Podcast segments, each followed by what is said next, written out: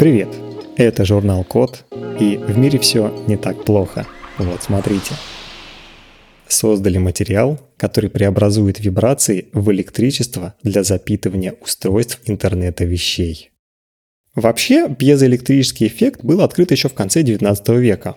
Он заключается в том, что при приложении давления в веществе образуется электрический ток. Но у традиционных пьезоэлектрических материалов ограниченные способности генерировать электричество. Это значит, что у них либо большой коэффициент заряда, либо напряжение, но не то и другое одновременно.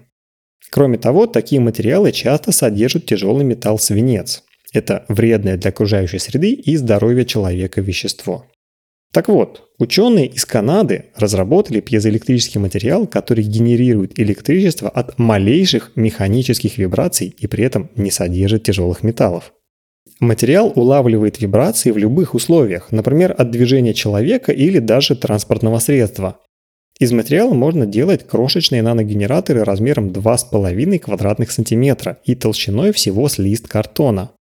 С помощью таких наногенераторов можно запитывать датчики в огромном количестве электронных устройств, в том числе из мира интернета вещей.